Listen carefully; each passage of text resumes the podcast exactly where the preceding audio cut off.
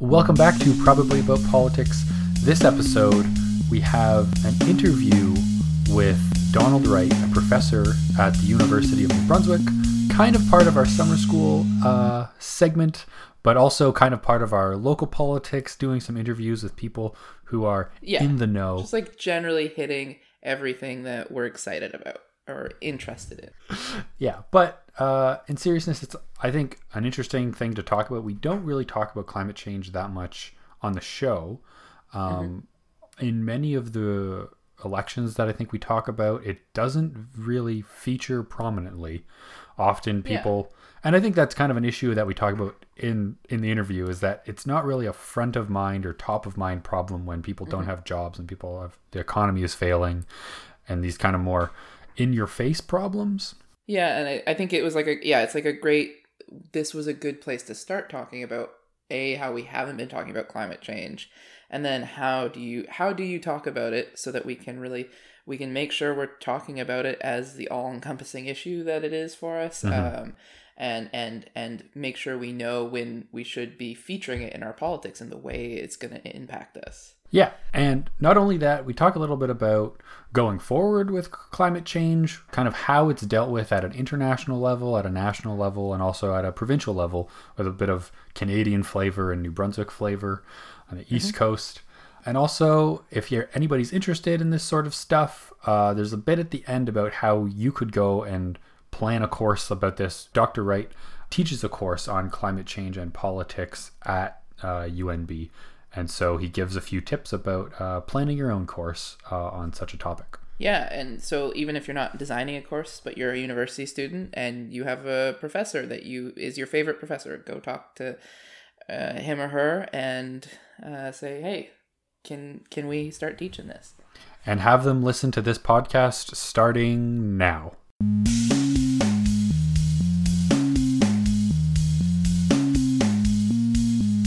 Okay, so we have Don Wright here from the University of New Brunswick uh, to talk about his course that he's developed on climate change and the politics of climate change that he teaches at the university. Uh, so thanks for coming on the show for us, uh, Don. It's my pleasure to be here. Thanks for inviting me, and thanks, Kaylee, for, for reaching out. Really excited to have a have some more voices to come on and talk with us.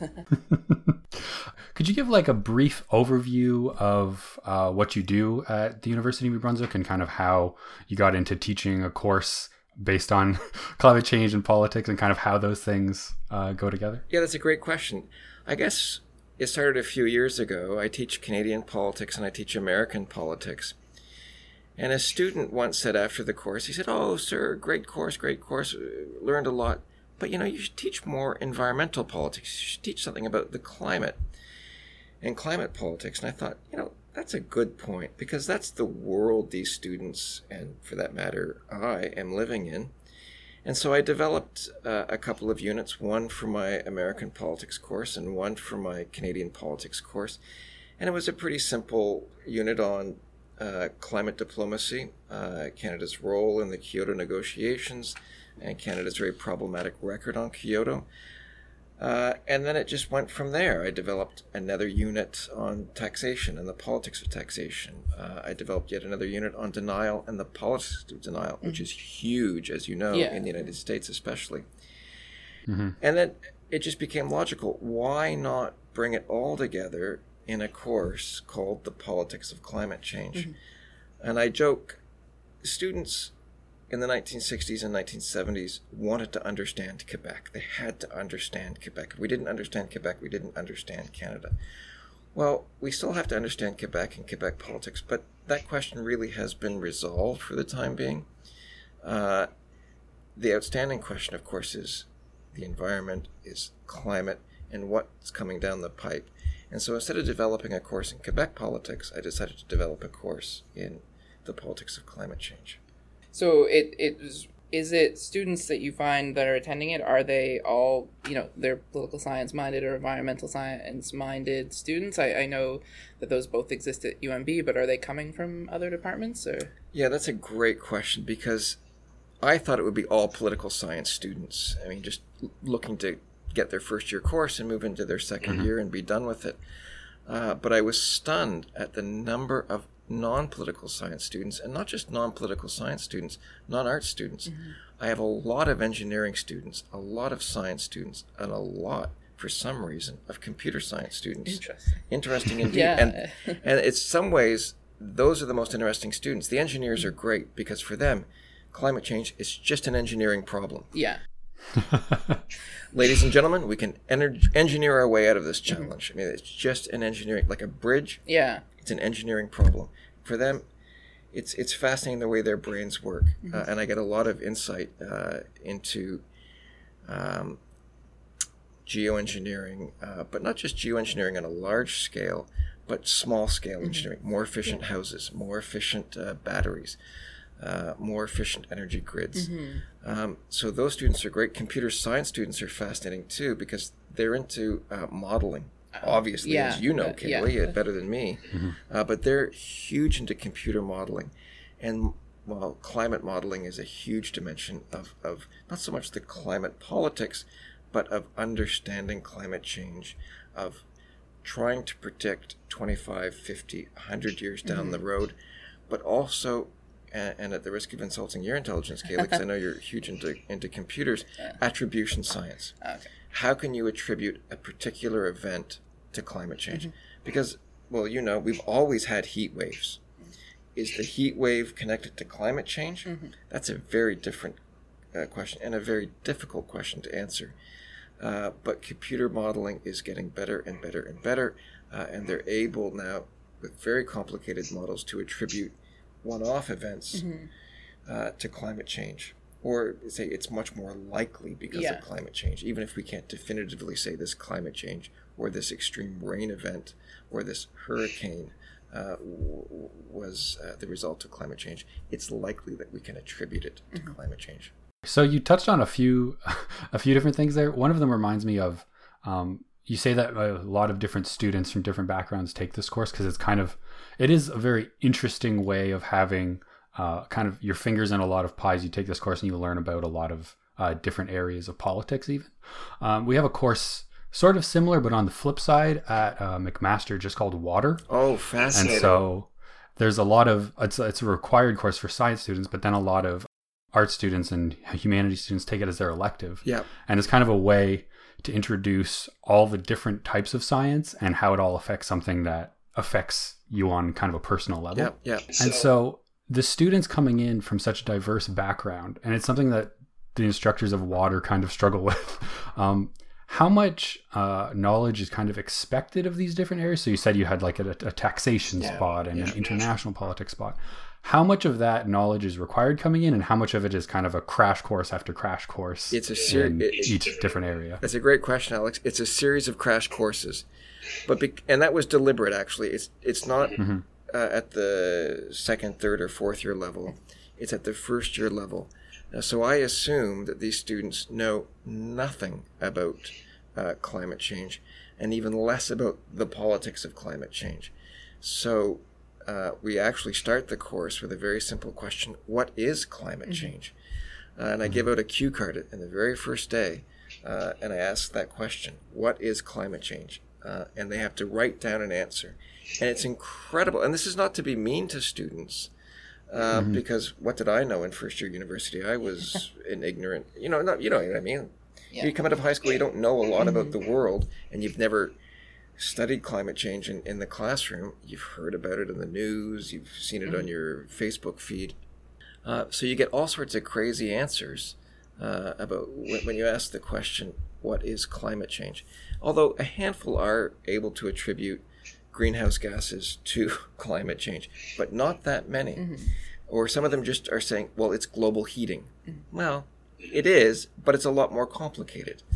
Um, Yeah. but by the end of the course, or sorry, by the end of the first uh, several lectures, uh, they have a basic understanding of the science of climate change, uh, of sea level rise, of uh, polar amplification or Arctic amplification. And this is one, and, and Alex, I'll defer to your expertise. Uh, this is this is one that keeps me up at night: ocean acidification. Uh, so they have an understanding of these terms, how they're connected, and then we can go on to talk about uh, the politics of climate change around the world. But they again, we, Yeah. Alex, we start at the very beginning. What is climate change? What is CO two? What is nitrous oxide? What is water vapor? And on and on and Yeah. on. Um, do you ask that same question at the end of the course and see answers change? Because we had in uh, in a microbiology course I took, we asked what is a gene at the start of the course. And all, like, Great down. question. Yeah. And at the end, it, everybody had even more confused answers because you come in, you're like, it's this thing, right? Yeah. And then at the end, you're like, wow, it's a lot of more things that I than I really thought. So I don't, but I will, and I'll and I'll call it the Alex question. This is the Alex. que- I, uh, Yeah. the, one of the reasons I don't, Alex, is because I'm I get so excited when I teach. By December, I'm usually two or three lectures behind. Yeah. So I, I, I can't afford the time. But I'm going to ask the Alex question on the last day of class.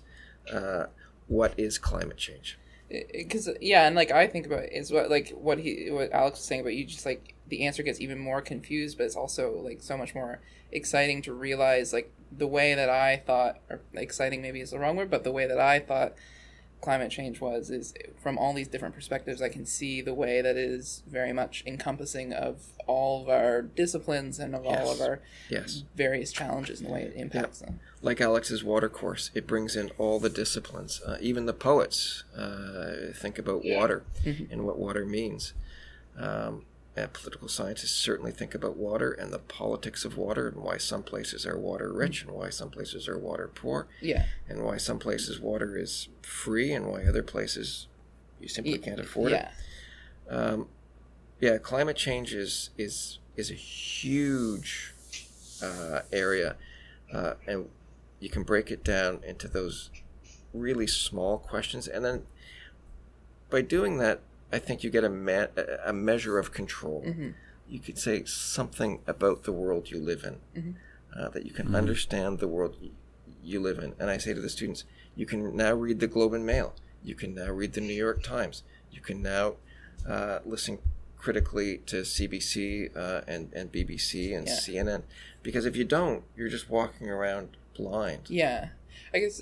So is that so? Is this concept of the measure of control, like you say in the outline, like you're not not trying to depress students with a story of an eco apocalypse? Is the don't is the effort to give a measure of control when you're reading and Yeah. and literary understand or liter, climate literacy, I guess to a certain degree, part of that process. That's a or- great phrase, climate literacy, uh, which is part of citizenship. Mhm. You just have to be literate Mhm. uh, to be an engaged, alive citizen. And this is really the function of education, whether Mhm. it's uh, the politics of climate change or whether it's, it's water broadly conceived uh, or whether it's medieval poetry. Mhm. Um, you have to be a literate, critical, engaged citizen. And today, to be a literal, a, a literate, critical, and engaged citizen means you must understand Mhm. climate change, Yeah. what it is, and have an understanding of climate politics. Yeah. Uh, maybe not necessarily climate politics in Australia, although I'm fascinated by Australia being so out to lunch on the climate question. Yeah.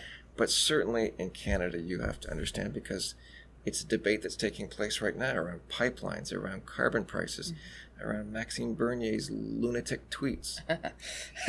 yeah, yeah, and I think, I guess so. On that sort of like that note of Maxime Bernier, like you have, you have to, I guess, in having conversations with your students, talk about like the the the quote unquote other side of climate denialism, but how. I guess we know that like scientifically that's like it's just not grounded in science. Like how do you engage that without Yeah. I guess uh, how do you engage with that, I guess. Climate denial is absolutely fascinating. Uh, these people, the Marc Moranos of the world, Mhm. uh, the the Heartland Institutes of the world, uh, the Senator Inhofes of the world, for heaven's sakes, the Donald Trumps of the world, they are living in a an alternate universe. yeah. But remember, their goal is not to convince you of that the climate isn't changing. Mhm. Their goal is to simply sow the seeds of doubt Yeah. and they're very effective at that. Um, I listened to Marc Morano, uh, who's one of the leading climate deniers, and he's very effective. Yeah. And I come away from listening to him and go, he's right. They are pulling the wool over our eyes. They just want to raise our taxes. Bloody liberals! It's the liberals Yeah, yeah. who want to raise our taxes or take away our freedom, take away my right to drive a car. Uh, and in fact, that's of course not what anybody wants to do. They don't want to take away your freedom. They don't want to take away your car. But they do say we must get our emissions mm-hmm. under control. But again, the deniers have this universe of, of, of rhetorical strategies, and they're very effective at using those rhetorical strategies to sow the seeds mm-hmm. of doubt. Because, again, if there's doubt that prevents effective climate policy, mm-hmm. effective climate action, um, and an effective climate policy and effective climate action will mean, yes, taxation, uh, a carbon price. Yeah. It will no longer be free to pollute Yeah. uh, and, and we're seeing that in Canada, and we're seeing all this dissent around it. And it, all things considered, in the grand scheme of carbon price systems, the Canadian price it's very small, Yeah. Yeah. and that's been conceded by the experts. It, it, it is a tiny price, Mm-hmm. Yeah. and yet the resistance to it, um, it it really does boggle the mind. Mm-hmm. Yeah, and I guess that sort of has to do with where where does the conversation start? Are we starting at like a denial of whether climate change is happening, Uh, and then it, if you, if that's where, so I assume the ability to understand the science of it and and engage with that is definitely a way of addressing um, Yeah. why perhaps why um, climate denialism perhaps isn't necessarily a valid like od- other side of the debate. Um, yeah. Yes, it, and, and indeed, most newspapers now and most media outlets no longer have the Yeah. other side. I mean, that the debate has been settled. Yeah. Climate change is real. It is happening. It portends enormous consequences. Uh, so they no longer, in their stories about climate change, get the obligatory denier to Yeah. offer the competing uh, opinion. Uh, there is now only one position in mainstream media climate change is real, Mm-hmm. it is happening, uh, and it portends enormous consequences. But I don't need to convince No, you two yeah. of the enormous Yeah. consequences. Uh, you're sentient. And so I think from both sides, I think answering that question that you asked at the start of the year of what of what is climate change, I think a lot of people would say climate change is scary. A lot, Yes. of people that I know. Yes, And so there's that fear on both sides where some people are saying climate change isn't real and they're only trying to do all these things. And then there's the fear on the other side of, oh my God, there's climate change happening. Um, and so in a course like this, where there's kind of a lot of emotions involved, probably on both sides, and it, you definitely kind of address some of that fear by kind of understanding what's happening. But when you talk about kind of the international uh, response or lack of there to climate change, how does that kind of go over with students, and how do you address that? And it's it seems like it would be hard to not kind of get into activism, or is that what you're trying to do with the students, yeah. and kind of remove your own feelings about the type of situation? My job as an educator, and it's an excellent question. You've hit on so many things. My job as an educator is not to create little activists who will go out with a placard and, and, and storm the Legislative Assembly or, or be move to England and, or Paris and become members of Extinction Rebellion. Uh, my job is not to create uh, activists. If they go on to become activists, more power to them. Uh, my job is to introduce the material, allow them to think about it critically and in new ways, um, so that they can participate in the conversation on climate change and on climate solutions. Kaylee, and also you, Alex, you talked about emotions, uh, and it's very difficult to talk about climate change sometimes Yeah.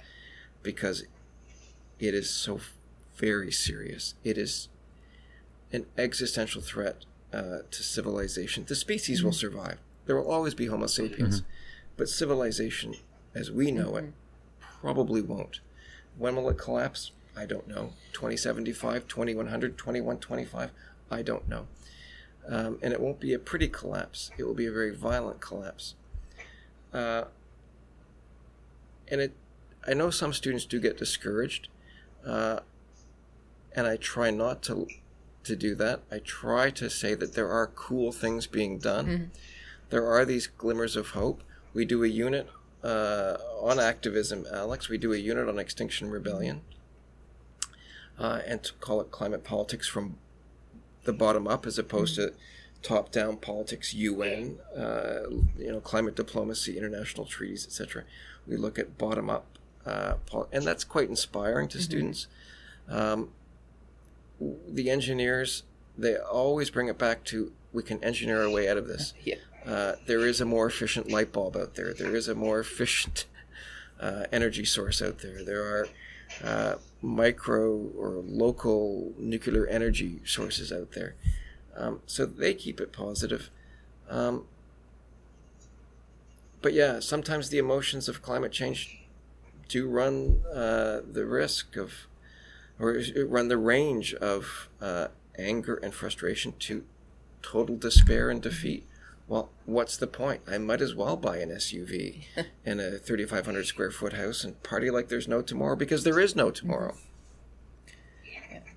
And there's some. There is also some interesting uh, reading that I've done before on on the engaging with the emotions of climate change and, and the and the sadness that individuals who are felt like what what are the psychological and emotional impacts? And and not that we're we should dive into that because I'm not an expert on it for sure but it's that seems to be like a whole area of like how how um like emotionally and psychologically and socio- sociologically will we cope with um, cope with the challenge because I think we are definitely hitting at it as like it's just uh, this mammoth and and you do want to break it down into little sections that you can manage but even still there it is going to be so big and difficult to to educate about and to to address uh, beyond education yeah It is what political scientists call a super wicked problem. uh, because a super wicked problem is a problem with many sources. It's not just a single source of climate change. And it's a problem without a single solution, hmm yeah making it a super wicked problem. um, and that can be daunting, and that can be depressing, and that can be discouraging. Uh, but I find, and it's the expression, and I'm sure you heard it in graduate school Mhm. knowledge is power. yeah If you have a little knowledge of something, you, you do feel empowered. Mhm. You, you say, I, can, I know something about the world. I can do something about the world. I can stand up against the world. So knowledge can be very empowering as opposed to disempowering. yeah But I would be less than honest with you with you both if I didn't say there are times when I am just overwhelmed yeah by what I read Mhm. uh, and some of the podcasts I listen to uh, with the experts. Um, here's a, a useless uh, fact for you, or a random fact, or inserted fact. Even if we meet the Paris Mhm. targets, even if we meet the Paris, what are now called nationally determined contributions, hmm no longer targets. They're now nationally determined contributions. Even if those are all met, which is unlikely, yeah yep the world will still warm by 3.5 degrees. Mhm. And when the world gets, and that's a global mean, obviously, some places will be hotter, some places won't be that hot. Um, but at that point, all bets are off. yeah And that's by the end of this century. Mhm. Now, I'll be dead. Kaylee, you may, Alex, you may still be alive in, in the old folks' home. Yeah. Uh, but I'll be dead. But the point is, my kids won't. My Yeah, grandkids yeah. won't. yeah And that's even if we meet the goals of Paris. And the incredible thing about Paris, I don't know if you've ever read Paris, Kaylee. a bit yeah I've, A little yes bit. I have I mean, it says right in the document that the nationally determined contributions agreed to in this document Yeah. are insufficient to a two degree C scenario. Yeah they confess yeah. that that's it's not yeah. Yeah. it's not going to make the, the, the grade at the end of the day. Yeah, it's I I I'm sure that like just as a researcher in this area, it has been like you, you have to walk away sometimes because it's it's just a little bit overwhelming, um, and then like figure your own ways to manage uh, either positivity or uh, a reason to continue Yeah. uh, doing the research. I guess so. It it. it that's it's something that has often weighed on me. Is like how do we talk to other people about it when you yourself Yeah. are a little weighed down by it? Um, but yeah. Yeah. for sure. Well, Katharine Hayhoe, and I'm sure you've heard of Katharine Mm-hmm. Hayhoe. She's one of the great climate leaders. Mm-hmm. Uh, uh, she's a scientist studying climate change um, in the states at Texas A&M, I believe, or Texas Tech. Texas Tech, Mm. I think. You mean Katharine Hayhoe is one of the great climate scientists and one of the great climate communicators. She's one of those rare people who can. And Alex, I'm I, I, I'm thrilled that you're a scientist and you want to communicate because that's a real, really a rare skill uh, to take your very specialized knowledge and be able to communicate it to, to wider audiences. But her point is a very simple one. We've got to talk about it. We've Yeah. just got to talk about climate change. It's not an easy conversation. It can be a very difficult conversation. It can be a very uh, disheartening conversation because it deals with questions of loss and disappearance. Uh, but we've got to talk about it uh, because from those conversations at the dinner table, in the neighborhood, uh, in the community, uh, will come Yeah. action. Yeah. And there are solutions, and we we have to remember that there are solutions. Mm-hmm. Yeah, I mean, there, there's there is some, something to the engineering mentality if we can build our way out of it. it. Whether or not we, I totally agree with you can build your way out of it, but there- there is something certainly to that mentality. Yeah. I think, yeah, Yeah. You bring up a a good point, and I think this will tie into kind of you talk about in the course local politics and kind of New Brunswick level politics Yeah. and provincial level and national level as well. And also, you just said you have to talk about it at the dinner table, and also there's a Thanksgiving break in the middle of the course that's offered.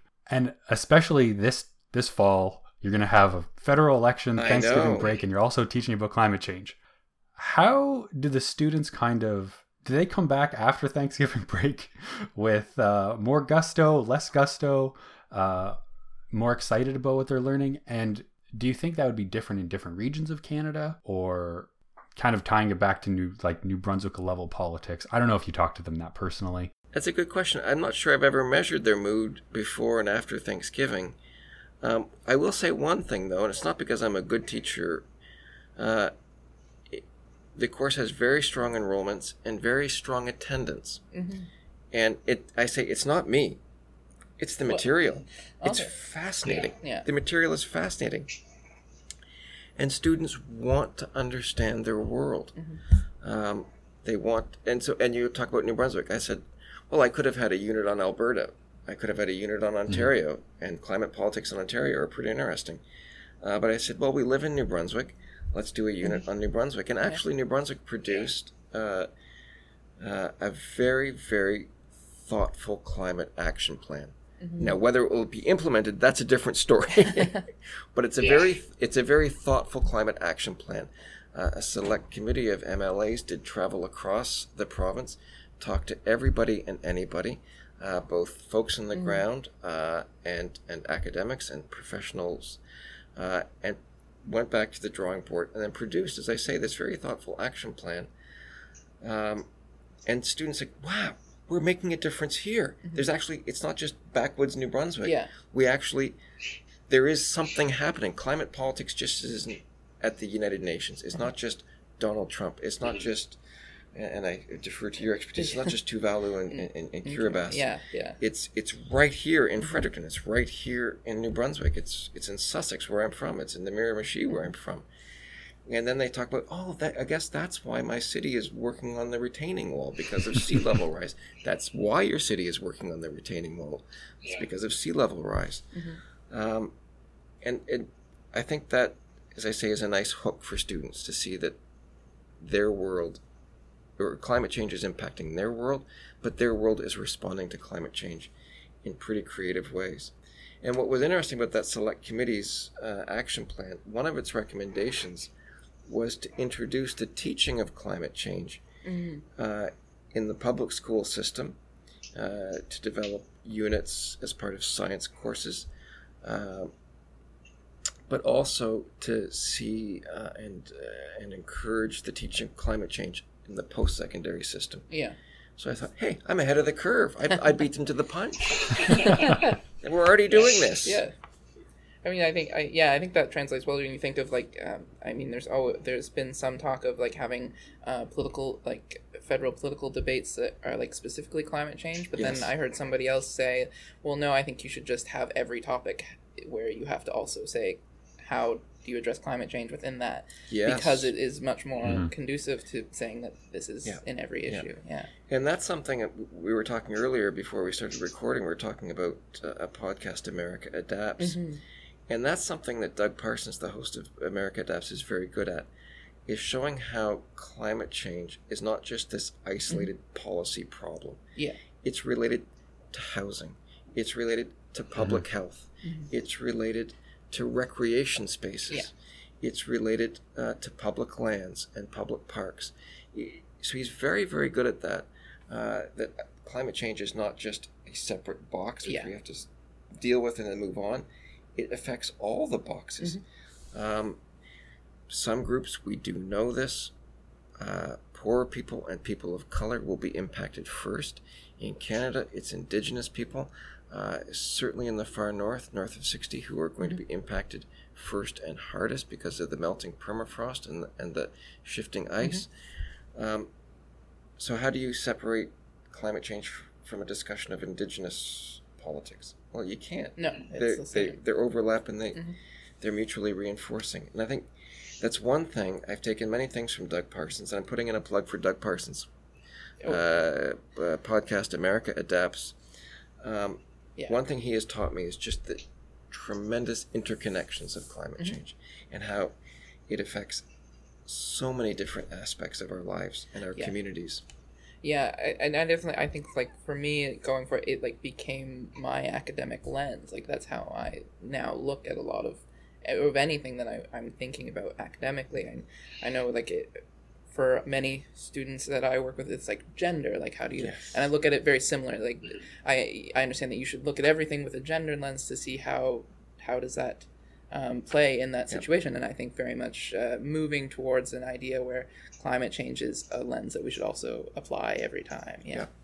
And indeed, you can't talk about gender and development uh, in the global south without talking about gender development and climate, change, yeah. in the global south. Yes, yeah. Because that's going to impact men and women differently in the global south, Yeah.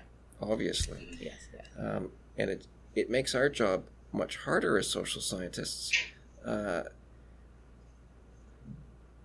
but it does make it more interesting mm-hmm. and, and it does make it more relevant uh, and it does help us understand what's unfolding in mm-hmm. real time. Yeah.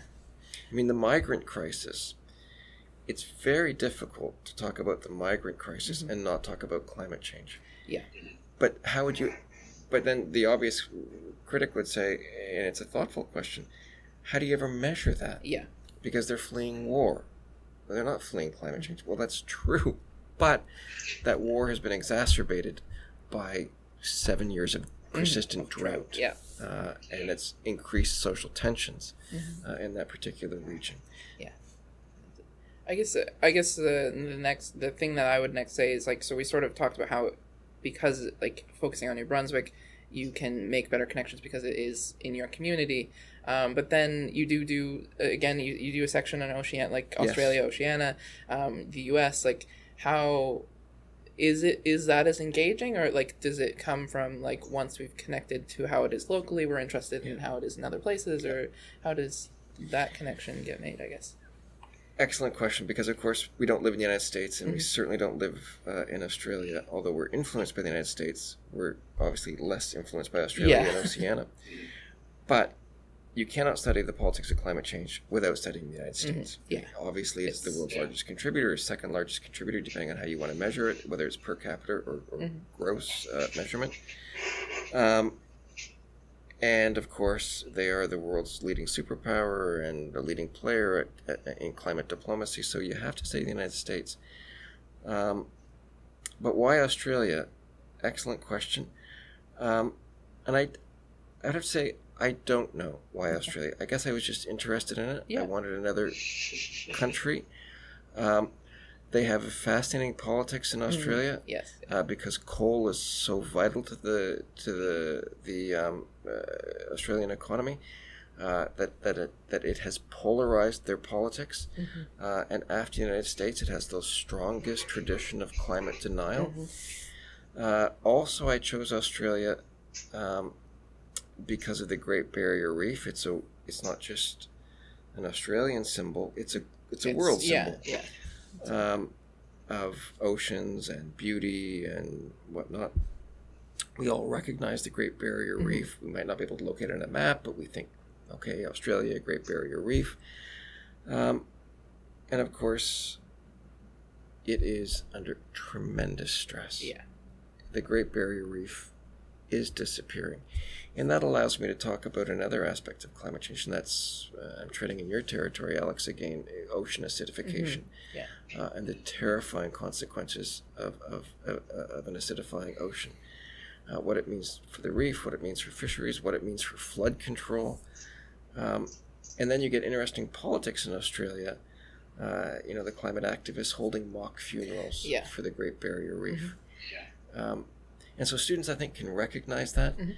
And then about Oceania and this and the small island developing states, um, they have young people do have a, an instinctive sense of justice, of Yeah. right and wrong. The world is right and the world is wrong.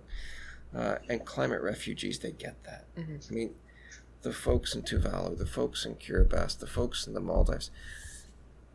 Is it by 2050, 2075, Yeah. 2100? Because it's very difficult to predict sea Mhm. level rise uh, for many reasons. Uh, we don't know when those islands Mhm. will be uninhabitable and what will happen to those people. Yeah. So the question of climate refugees, I think, is really good Mhm. because that puts something of a face Mhm. on what can be kind of an abstract Mhm. uh, question: climate change, politics of climate change. Well, okay, Yeah. you're not directly impacted right now um, uh, in New Brunswick, um, but people are Yeah. in Bangladesh because of saltwater intrusion and because Mm-hmm. of more intense cyclones in the Bay of Bengal. People are in the Maldives because of sea level rise and ocean acidification. Um, and what's the what's the height of the Maldives? Like two point five meters yeah, or something. probably. Yeah. something like much that? more. Yeah.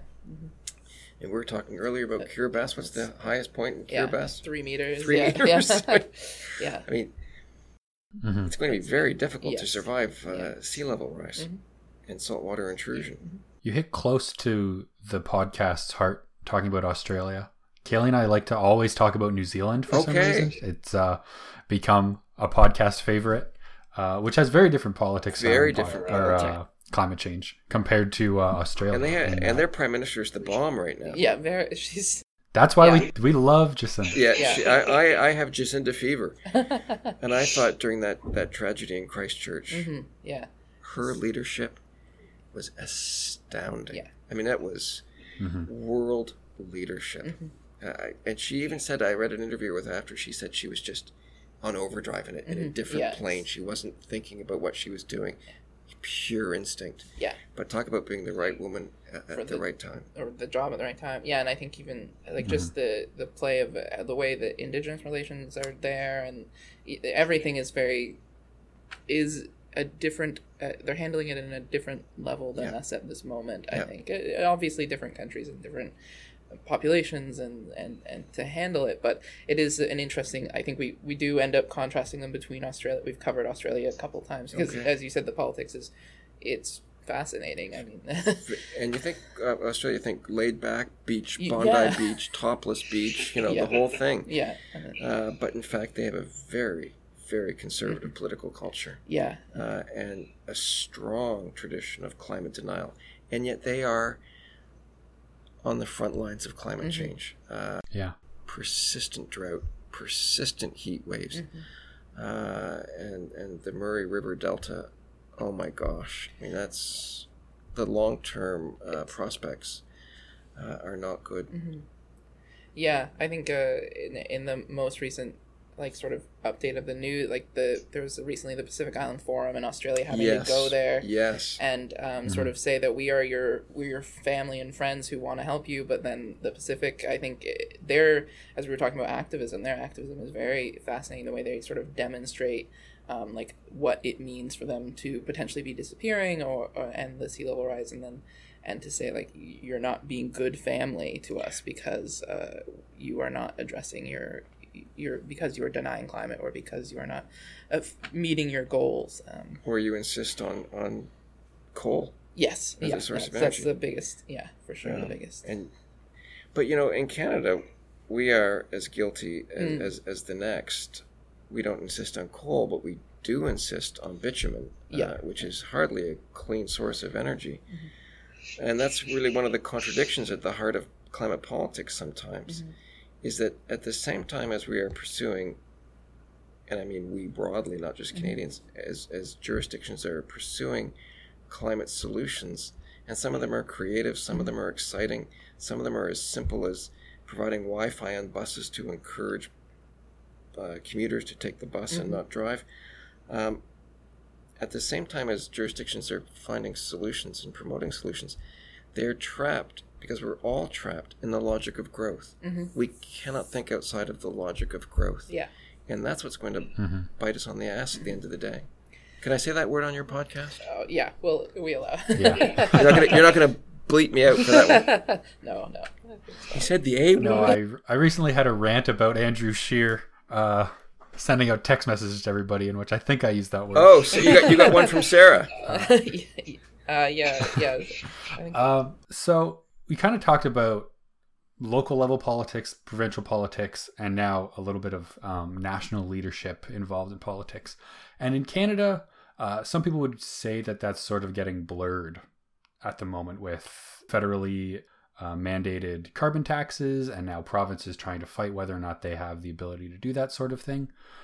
How does the politics of climate change, specifically in New Brunswick, I guess, how do how does a province go about fighting climate change when so many of the factors are kind of out of their control? Yeah. You know, Alex, you, you've hit on one of the talking points of those who are most resistant to take action because they point out, not incorrectly, that Canada contributes, what, 2%, mm, if that, of global emissions? I mean, it's a very small country, all things Yeah. considered. And New Brunswick contributes, what, 0.00001% of global emissions. So even if we close down uh, all of our uh, sources of emissions, we, we, we move to zero emissions tomorrow. If Mhm. there's a carbon switch on the wall and we just flick the New Brunswick carbon switch and we get to zero carbon, it's a, it's a drop in the bucket. yeah It, it, it will not contribute anything to the global uh, crisis. However, we have to lead by example. If jurisdictions, whether large or small, do not contribute, then no one will contribute. You've got to set the moral example. Uh, moreover, there may be uh, technologies uh, to leverage. Uh, so New Brunswick can invest in new technologies, new startups uh, that could be a potential economic boom. yeah I yeah So we, so your point is well taken, Andrew, and it's an excellent point. What can we do? A tiny jurisdiction in New Brunswick that contributes, you know, next to nothing in terms of global emissions, and next to nothing in terms of Canadian emissions. Well, that's true, but we have to set an example. We must all uh, pursue uh, solutions. Uh, yeah, I think well, I think something interesting that I kind of I got from my I when I did my research in Kiribati, and I think it applies very similarly to this is like is also looking at it as looking as like you said as an opportunity. Like I, I like this is a small thing, and in the bigger scale, maybe it, it is contributing very little to the to combating climate change, but it also is improving our public transportation or it is improving um, access to healthcare or education. So then you, Yeah. it, I think it that is a pro. There's a problem Yeah. of framing. Like it, Yeah. it's very much if you frame it as it only it is contributing to climate change, then I think it's hard to say. Oh, it's hard to see more than just a drop in a bucket. But then, uh, yeah, if you. But if your buses are running better, then it's a lot easier to. Yes, and if your public health is stronger. mhm. Um, and, and one of the things I'm really interested in, uh, although I don't study it, uh, is the public health impacts of climate Mhm, change yeah. and what that's going to mean going forward. Uh, from extreme heat waves to persistent droughts uh, to uh, to forest fires um, to flash floods. I mean, these are all public health Yeah. and public uh, safety emergencies. Um, so even if we're not making a dent in terms of the global emissions rate, we are making it a more livable city, a more livable province. Yeah, because even if I, f- it's, I find the debate is often framed as an either or. We can either have nice things, or we can fight climate change. And that's totally false. But- You're absolutely right. yeah, you can get goal. new things that are also good for the environment. Yeah. and it's not necess- it's not all bad. I I feel like I had like my grade eight English class, which is like how long we've been talking about climate change. Is that right? Was Hey, that's yeah, we had a debate about whether or not cli- like how we should fight climate change. okay, And fascinating. one side was saying about how I don't want to go back to the Stone Age and like not use any of my electronics. Nobody's The other side was asking like- And this was this was like grade eight kids, and everybody's like, no, it can be more like you can have cooler technology, new things that also Yeah, allow you to do these things. yeah. Um, but at a at a federal level in Canada, there are a lot of um, people who say we should leverage climate change for the economic uh, boon of Canada, and we'll have more agricultural land, and we'll have more uh, livable space, as if we need more livable space. Um, so there's that kind of weird other side that tries to make a science, uh, a s- uh, I guess, a quote unquote scientific argument Yeah. for why it's good economics to increase the global temperature for Canada. Those people should take Plant Biology 1000 uh, because, and again, I defer to your expertise. Uh, plants can only handle so much carbon dioxide uh, before it's actually not helpful to plants and actually detrimental to plants. Uh, but yes, people will say, we'll have longer growing seasons. Longer growing seasons means more agriculture. More agriculture means more wealth, and on and on. No, no. Uh, and any benefit, any benefit uh, that comes from a longer growing season, and it's not much of a benefit at all, but any benefit that comes from a longer growing season uh, is undone by changing precipitation patterns. Yeah. I mean, that just wipes it out. Mhm. And you can't grow food without water. yeah. I went to a seminar back in like 2015, uh, Environment Canada, when I worked there, by a guy talking about bird migration. Okay. and he was talking about how the northern kind of limit of where these birds could live was increasing so they could live like further into canada but the southern limit of where these birds could live was going further north faster than the northern limit and so the actual overall area where the birds could live was actually decreasing because the climate doesn't change evenly everywhere That's So right. That's right. Mid latitudes. It's it's just like more nuance at every single step of what is climate change it's yeah it's it's difficult to just give a, a straight answer even Well, it's a I said earlier, a super wicked problem Yeah. Yeah. That's, without easy, straightforward, or, or, or simple solutions. There is no climate switch. Mm-hmm. Moreover, and, and my students do find this depressing talking about students and their emotional reaction Yeah, to the course. We do talk about positive feedback loops. Yeah. That even if there was Uh. a climate switch on the wall that we could just turn off like a light switch, we are now locked into a certain. almost certainly a three, three and a half, four degree C scenario because of uh, feedback loops, the melting of the permafrost. Uh, and 50% of Canada is permafrost. The melting of the permafrost, uh, the release of, of methane, which is a more potent greenhouse gas than carbon dioxide. Um, and, well, It, yeah, it's just it just the- becomes a loop. Yeah, the loop, the Ter- loop. terrifying. More methane means Yeah. more warming. Yes. More warming means more methane. Um, and of course, the melting of the ice means a lower albedo. Lower albedo means more solar uh, absorption, less solar reflection. Mm-hmm. More solar absorption means warmer planet. And it just goes on and on and on. And that's going on in the background Mhm. as we speak, that Yeah. positive feedback loop. Um, that's terrifying. Yeah. Uh, and we talked earlier about indigenous politics and in the far north, their world is changing so quickly that the ice that they relied on and understood for thousands of years, they can't trust anymore. Their houses are built on permafrost, but that permafrost is is melting, is subsiding, is refreezing. It's ch- it's cracking their foundations. It's it's hampering their uh, talk about public health. You know, hurting their uh, water systems and their sewage systems in these in these communities. Yeah. it's not a pretty picture. I think we're maybe coming to to the end here, and I guess so. I could talk about this for hours. Oh, I mean, I think so. I think so. Could we? It's it is. We've we've been recording with you for a little while now, so it, um, I, I I don't think any of us are really done with it. Um, and I I think this is a conversation Alex and I will want to like keep having in in different ways. But um, also, I I guess something like I kind of I noticed that you're you're saying you're sort of ahead the curve ahead of the curve on running a a course uh, on climate politics. Um, for you as an educator, I guess is there is there are there things you would like to see happening in post secondary? Like, how would you like to see education on this growing and continuing? I guess, and uh, where do you see the opportunities? Maybe.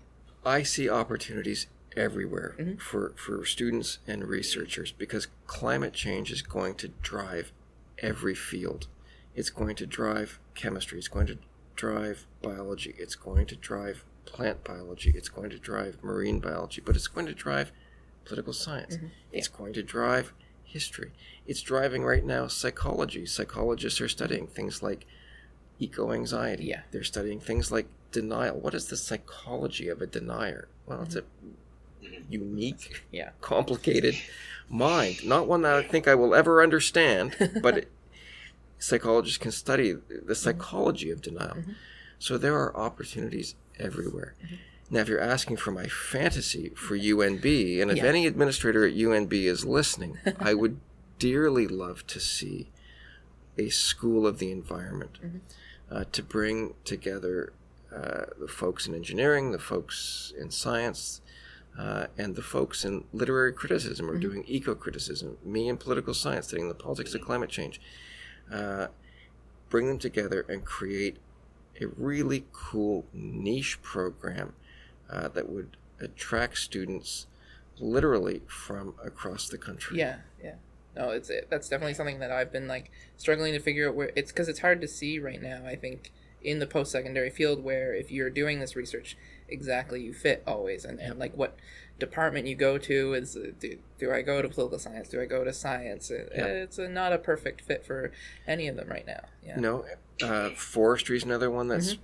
Certainly studying uh, how, how a warming planet uh, is affecting forests.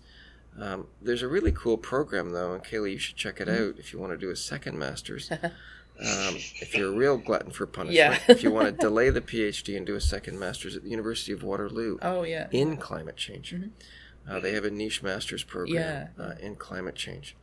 So you might want to check that out. Uh, yeah, and if I don't, uh, it's good that we're talking about it. And then maybe somebody else will also want to. I'm not sure if I'm ready to gear up for a master's again, but No, one was enough. Uh, so far, we'll So Weak, Kaylee. Come on, join us back in academia.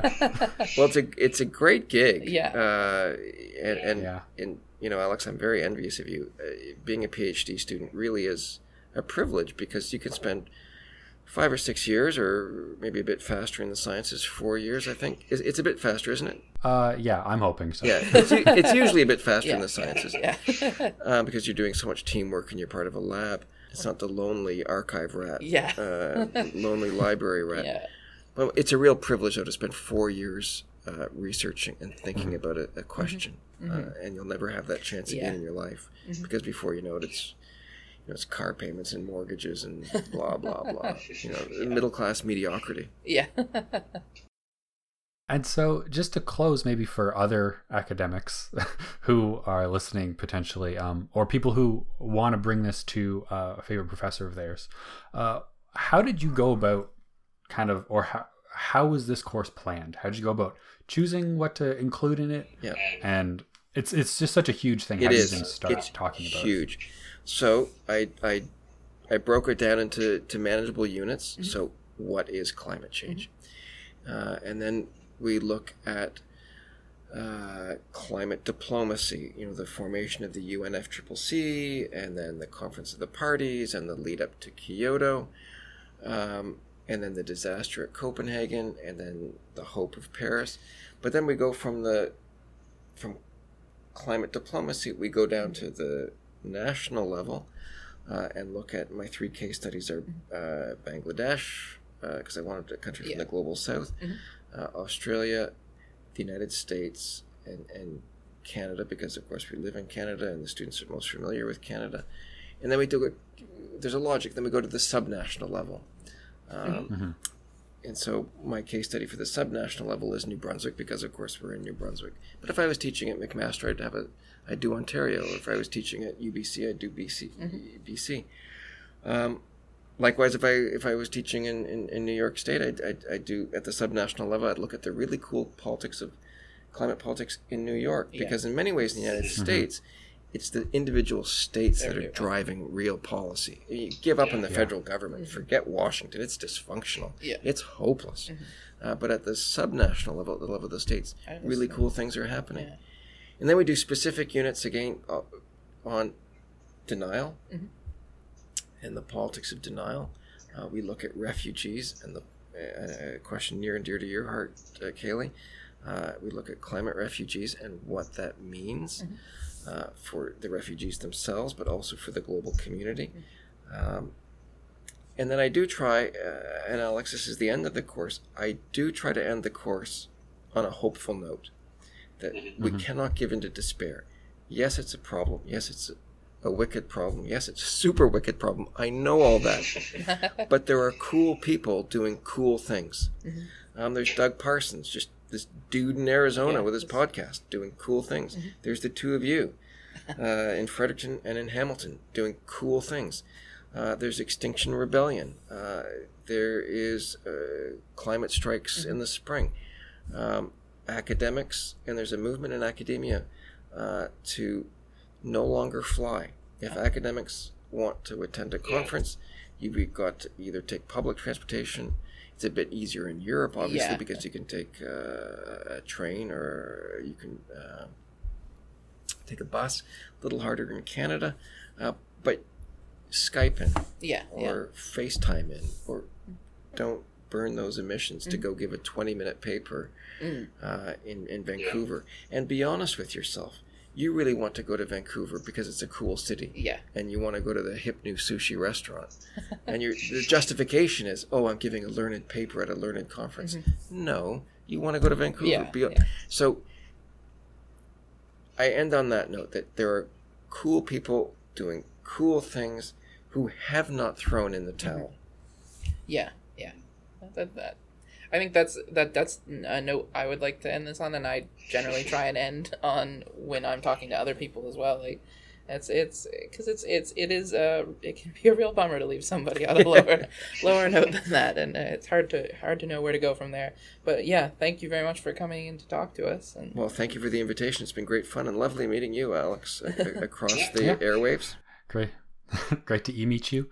This was Donald Wright from UNB in Fredericton talking about uh, cool people doing cool things regarding climate change.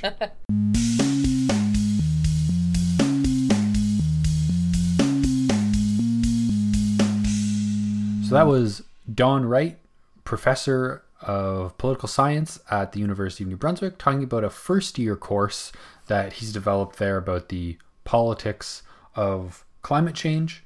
Uh, make sure to uh, find the newsletter. If you're not already on the newsletter mailing list, send us an email.